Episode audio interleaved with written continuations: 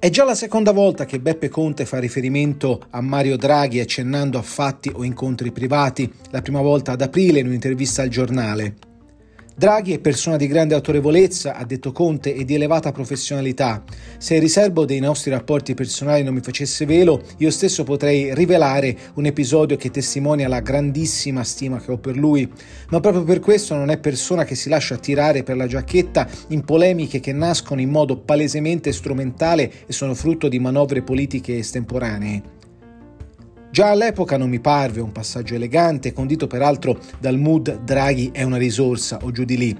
Stavolta Conte è andato oltre. Nel fine settimana, intervenendo alla festa del Fatto Quotidiano, il velo è stato evidentemente squarciato dallo stesso Presidente del Consiglio che ha riferito di aver proposto a Draghi di guidare la Commissione europea. Ma lui mi disse che non si sentiva disponibile perché era stanco. Oltre alla maleducazione della rivelazione, mi sembra evidente che Conte tema un possibile confronto con l'ex presidente della BCE, ma Conte può star sereno. Il timore del Movimento 5 Stelle di tornare alla vita di prima, senza sbiancamenti dentali e gite in barca, sarà più forte di un'eventuale sconfitta alle elezioni regionali dei partiti che compongono la maggioranza.